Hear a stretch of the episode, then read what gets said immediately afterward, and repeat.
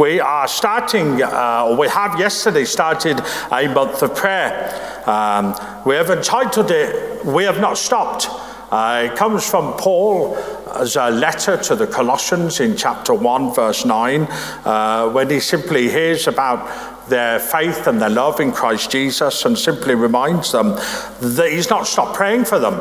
And upon uh, some study, discover, we discover that Paul does this with most of his letters to the churches, that he remembers them in prayer and he doesn't stop praying for them. And I thought for this month of May, it's important for us as a church to have a month of prayer. Uh, simply, praying is not about making people feel guilty because they're not praying enough. Uh, praying is about us coming and just uh, focusing our time uh, and some of our stuff that we're doing upon God and believing God for what He's going to do both in our lives and for our church. Uh, and so that's why we have called it this. And you can follow along in the devotional booklets that we send out, that each of the days in the devotional booklets are tied to a thought uh, from what we're going to be speaking on over the next five Sundays as we, as we do that. So we follow Paul's example because Paul wanted to pray for the people in the churches that he was writing to.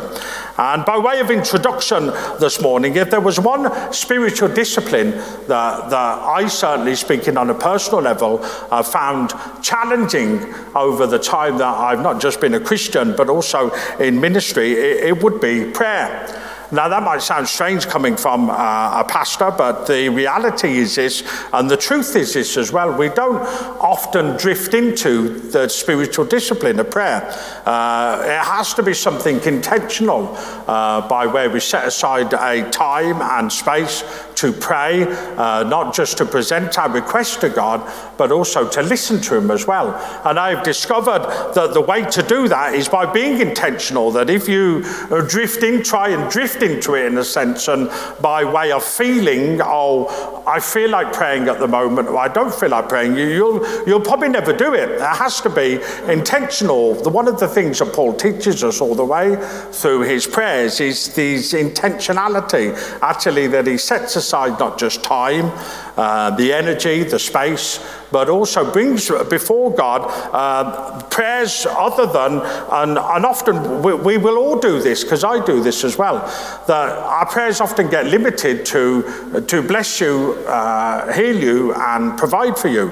And that's the reality sometimes of our praying, which is nothing wrong with those prayers because God is listening and we're presented with requests. But if we only ever pray whenever there are requests or whenever we are in trouble, then there is a difficulty that that's trouble in itself. That we're only coming to God when we've got a need, where God actually wants more than that from us. So his desire is a relationship with us that grows in spiritual maturity, and more often than not, that comes through uh, the time that we spend in prayer. There was one standout thing that Paul does, that Paul's praying for others is the product of his passion for people. The, the people in his churches matter uh, to him. That actually praying for each other is something that we must intentionally do. There's something that if we want people to grow, if we want people to receive the, the answers from prayer for God, Paul sets a tremendous example of praying for others simply because he's passionate about people. His desire is that they would grow spiritually. His, his desire is that they would grow in maturity. So over these next uh, five Sundays, and next Sunday, Pastor Reese is looking at uh, another of Paul's prayers in Philippians 1, verse 9 to 11. This month will help us as it challenges us and encourages us. Now, there are a couple of things people can do here because we don't want to make people feel guilty about praying. We've, we've sort of been down that road before whereby you can say certain things to make people feel guilty about praying. The next prayer meeting you have in church, you think revival has come because everybody's come because they're like, well, I feel a bit guilty about what was said on Sunday, and then it just drifts off back to the normal. We're not doing that. We're simply coming to you and presenting uh, the challenge, in a sense, of why we should pray as we're building our relationship with God. Whether you choose to follow along in the devotional books, that's your choice. Whether you choose to make this month the, the month that you sort of intentionally come along to either the prayer meeting that is on Tuesday night and in a couple of weeks, that's your choice.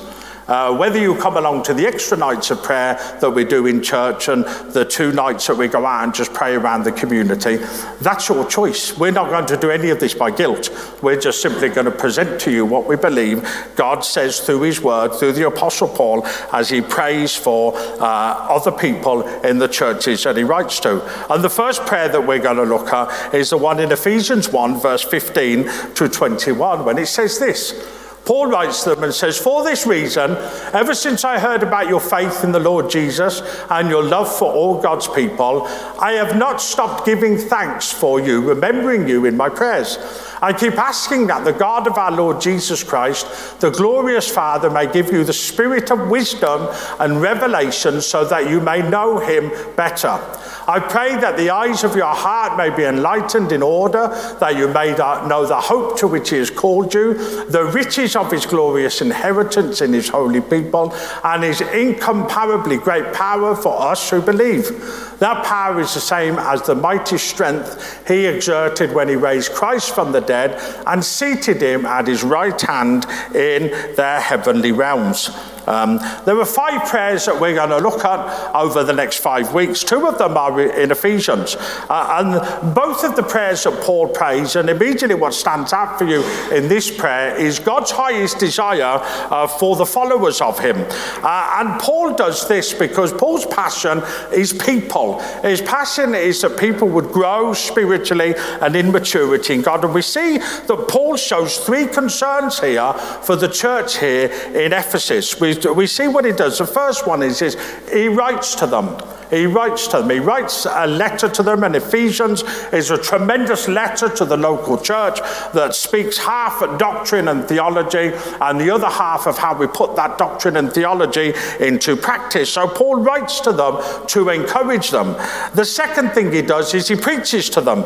Uh, and so he's not just writing a nice letter that just, how are you? How's the family? Everybody okay? He's writing to them because he's preaching to them through his letter. And as he writes this, obviously, we are reaping the benefit of that by preaching it still over 2,000 years later because it's a living word of God. But he's preaching to them as well. So he's challenging them because in challenging people to grow and praying for them, you, you've got to preach to them. You've got to share with them what the word of God says. And so he's written to them, he's preached to them. And the third thing that he does is this, and he prays for them.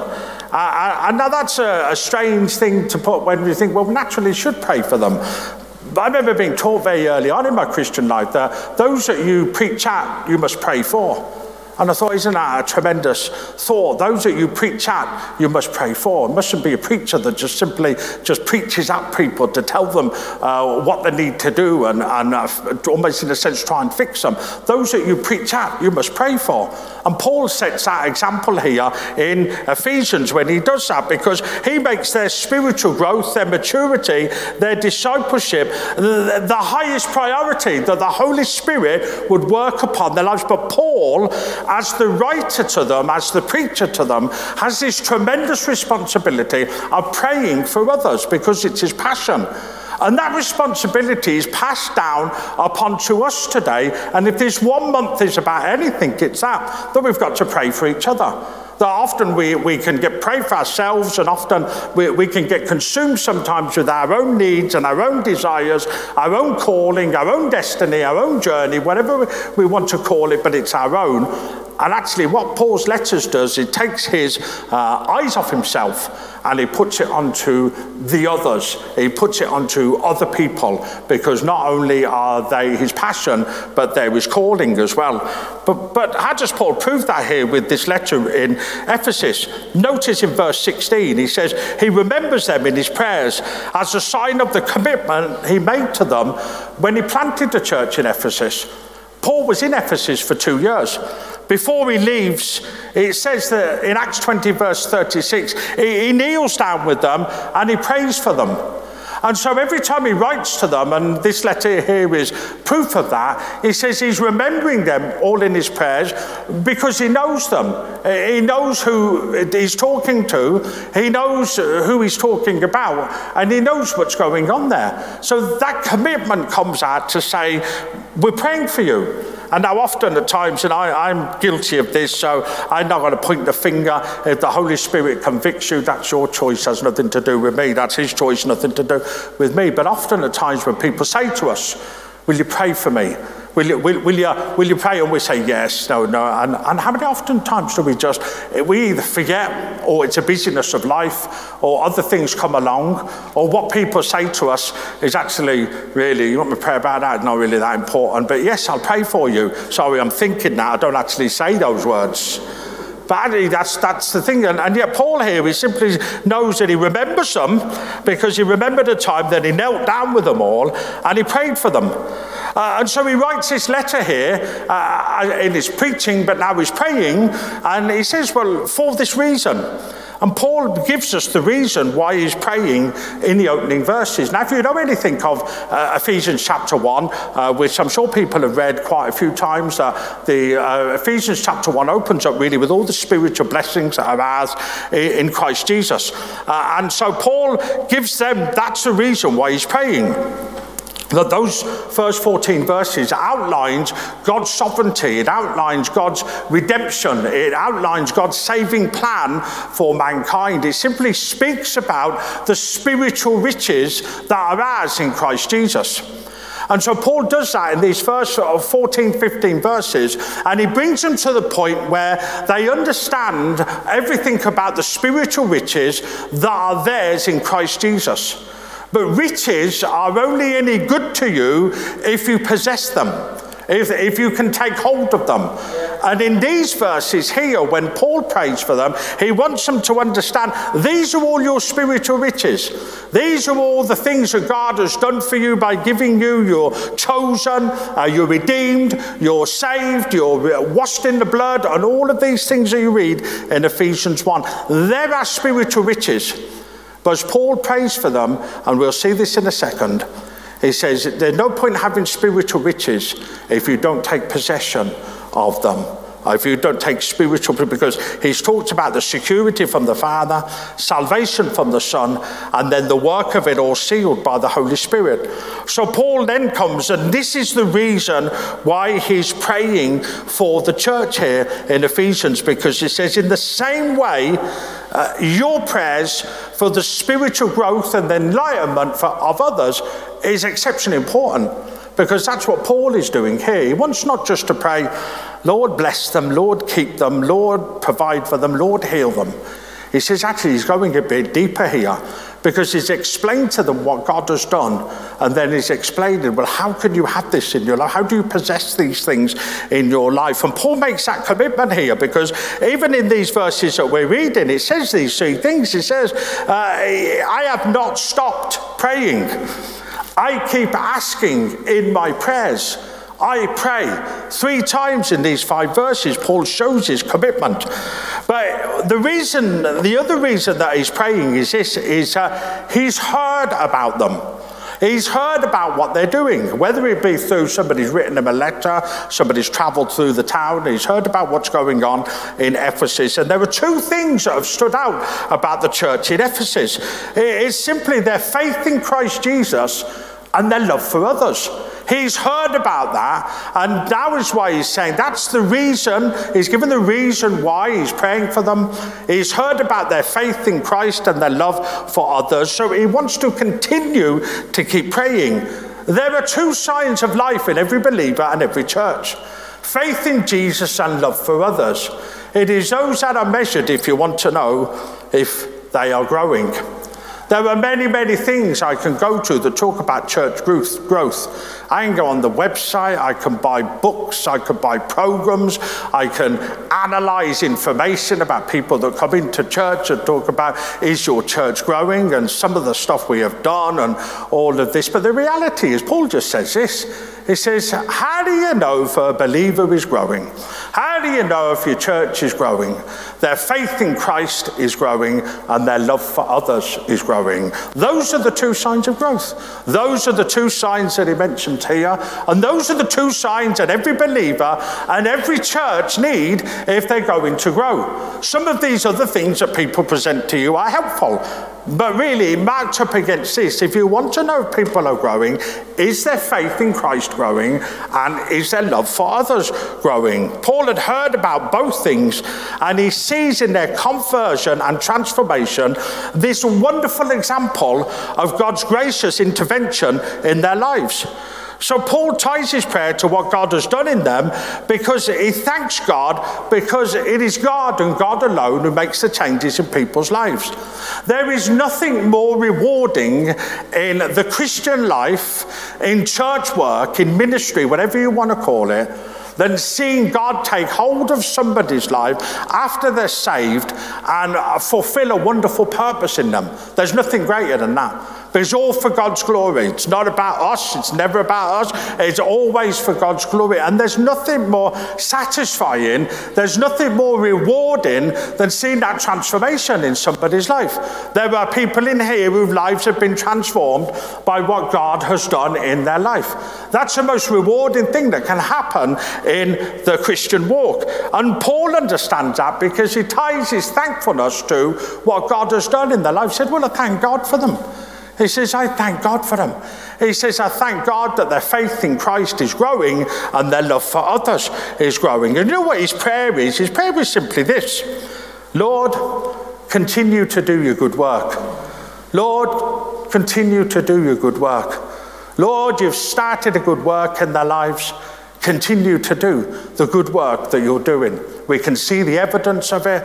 Lord, would you continue to do the good work? Our prayers must never be like this.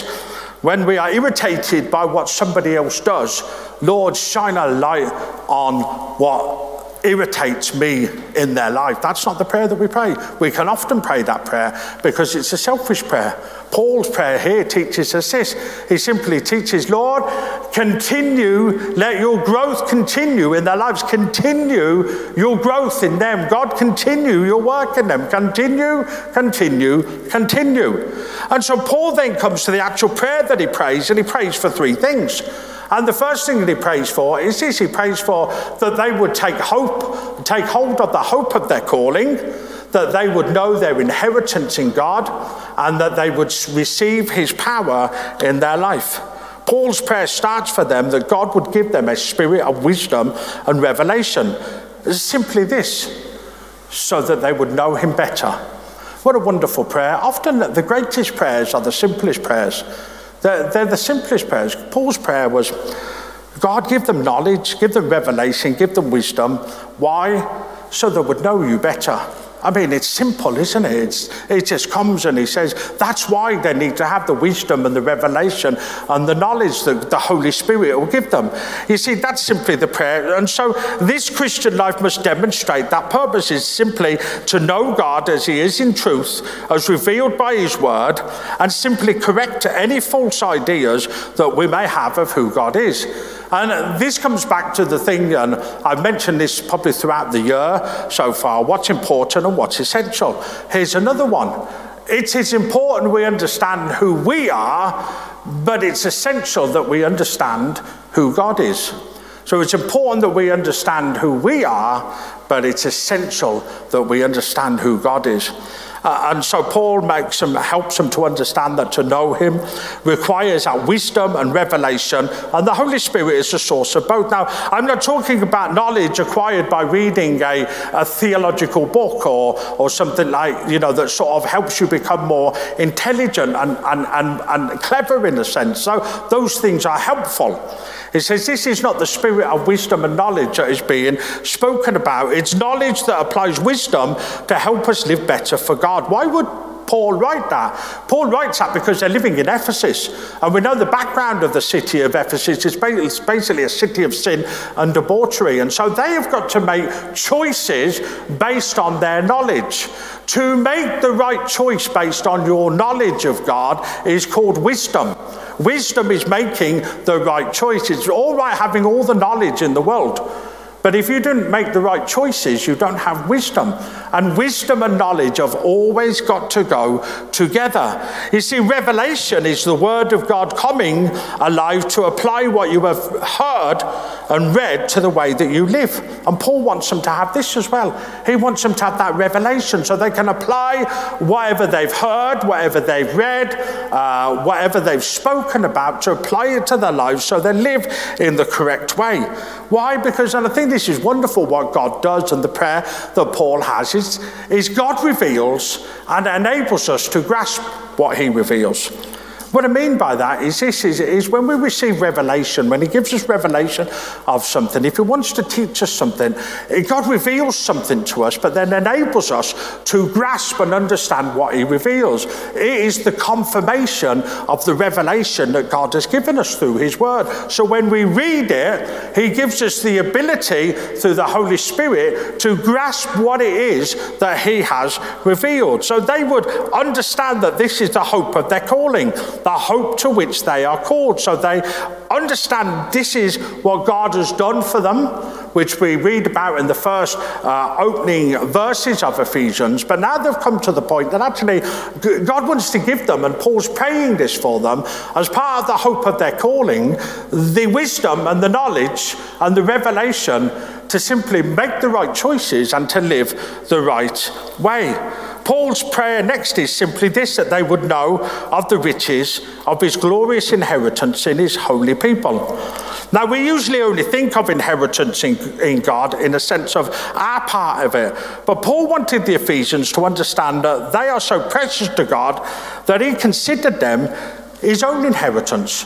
How, how do I mean by that? Well, listen, what God has done, he's done through us who God is, He is through us. We're His ambassadors, we're His representatives uh, to the world today. Uh, and the example of that is this is what God has done in somebody's life and how He has changed them through saving them. We are the example to the world, not necessarily by the words that we say, but by the words, by the things that we do, the way that we live.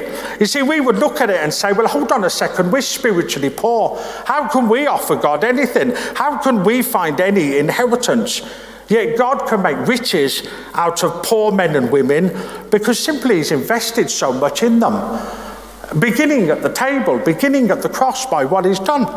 And Paul is trying to help them to understand that not only do they have a great hope of their calling in God, excuse me, but they also have as well a glorious inheritance. He's invested his riches of love, wisdom, suffering, riches of his glory. This is the inheritance that we have today. Each and every one of us have while we are here this morning. It's the stuff that we pray for as we come and pray for one another. We receive the riches of his glory as part of his inheritance simply because we are his inheritance. We are his inheritance. He says, What he's done, he has done in us. What he does, he does through us. And so we're the inheritance of what God has done. And Paul prays that. And Paul's moving away from these prayers of, of, of let's pray, Lord bless them, Lord provide for them, Lord heal them, which are okay, but he's giving them something deeper. The Lord help them to understand as we pray the hope of the calling that you have upon their life. God help them to understand the glorious inheritance that He says. Because what happens today for most believers, or for most people in churches, is they're almost living on this level down here, thinking of today with no thought of the future or for eternity. What Paul is doing, he's doing the opposite. He's actually telling them to think, hold on, think of the future and think of eternity. Because in praying for others, you're helping people understand it's not what it's about here. It's not what it's about with the stuff that we're going through day in, day out. God has a bigger picture. It's the hope of our calling, it's the inheritance that we have in Him. But the final thing that he prays for, and this obviously is the most powerful one, is Paul prays for the power that the people would know it, experience it, and live in it. Now, he just doesn't talk about any power here. He talks about the very power that raised his son from the dead.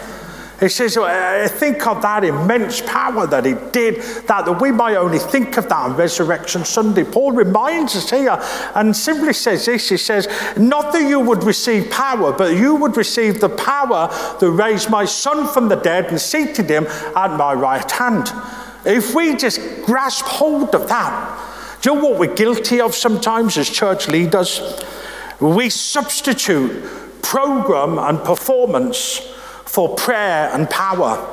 Are guilty of that. Stand up here and say, Yes, I have done that. We don't quite trust that the prayer and the power thing will show up and work.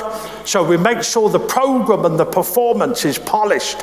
And actually, what we've done is we've substituted one for the other, and we've ended up with a generation growing up in church that thinks it's about the program and they think it's about the performance, where actually, for each and every one of us, it's about the power and it's about the prayer. Because the power that is promised to us is the same power that raised Christ Jesus from the dead and seated him at the right hand of God in the heavenly realms.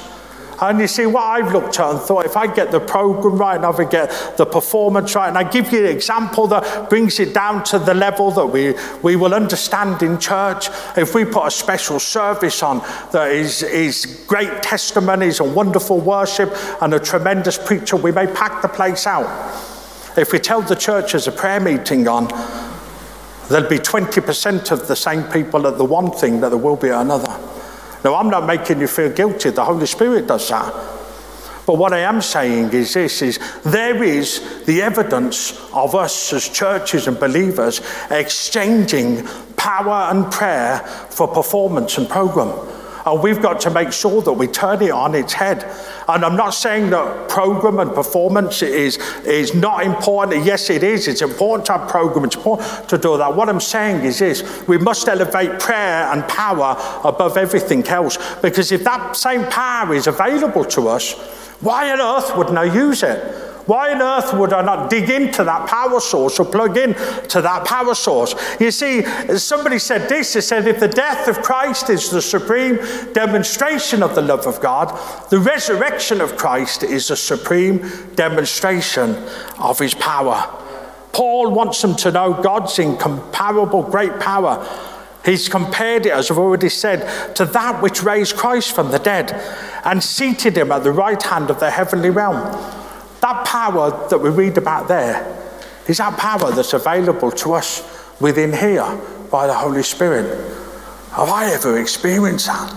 Have I ever known that in my praying for others? Because Paul's talking about praying for the Ephesian church here. Uh, and he's saying this is what's available. This is the comparison here. And so, do we reach into that and plug into that? You see, that same power that works in us, the same power raised him from the dead. And so we come with that challenge because that is a challenge. There's no way around that in this prayer that Paul writes. I can't avoid it. I can't just sort of skip past it. I've got to look at it and say, well, this is what Paul's saying to them as he prays for them. This is what's available.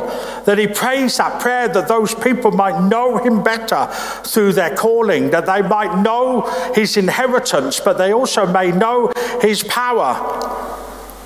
And you see, these things are not beyond us. We should be praying for them for ourselves, but also we should be praying for them for others. Where we come to a lack of understanding and a lack uh, of almost grasping what goes on, that's where the faith comes in. And we worship anyway because we don't always understand what's going on. But, but what I want us to do is, is this, and there's a practical aspect to each of the weeks that we do this. And this is the practical point that we finish with. Uh, we don't just want to pray for God to bless someone this week.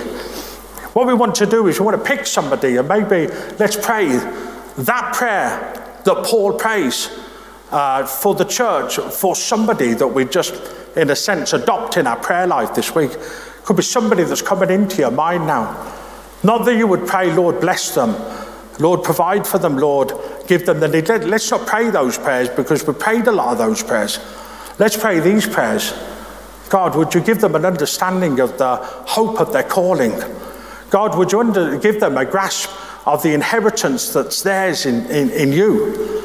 God, would you help them to take hold of the power that is available to them, the same power that raised your son from the dead and seated him at the heavenly realms. I wonder if we did that as we pick somebody today, because there has to be a practical aspect for this praying that is more than just a saying, we'll read the devotional book every day, or we'll pray when we're driving, or we'll pray when we're doing this, or we'll pray, but actually something intentional that says, I'm going to pick somebody and I'm going to say, God, this is a person I'm going to pray for for this next week. God, that they would understand the hope of your calling, your glorious inheritance, and the power that is available to them this week. And I wonder if we did that. Because one, it would break the power of us just doing the same thing over and over again. As, as Einstein said, it says the definition of insanity is to keep doing the same thing over and over again and expecting different results. That's insanity. So let's do something different. Let's pick these three things and let's pick one person and let's pray for them this week, every day, one person alone, and just say, I'm going to pray for them. Those three things that Paul writes in his prayer. I follow along in the devotional book as I come and pray on Tuesday night. Uh, as I don't even have to let them know I'm praying for them. Don't even have to send them an encouraging text or anything like that. Just need to just pray for them. Paul does this. He writes to them, he preaches to them, but most importantly, he prays for them. Let's take hold of that this week as we begin to pray for one another. Let's pray. Father, we come before you. Father, we believe that we cannot speak on prayer without it being challenging.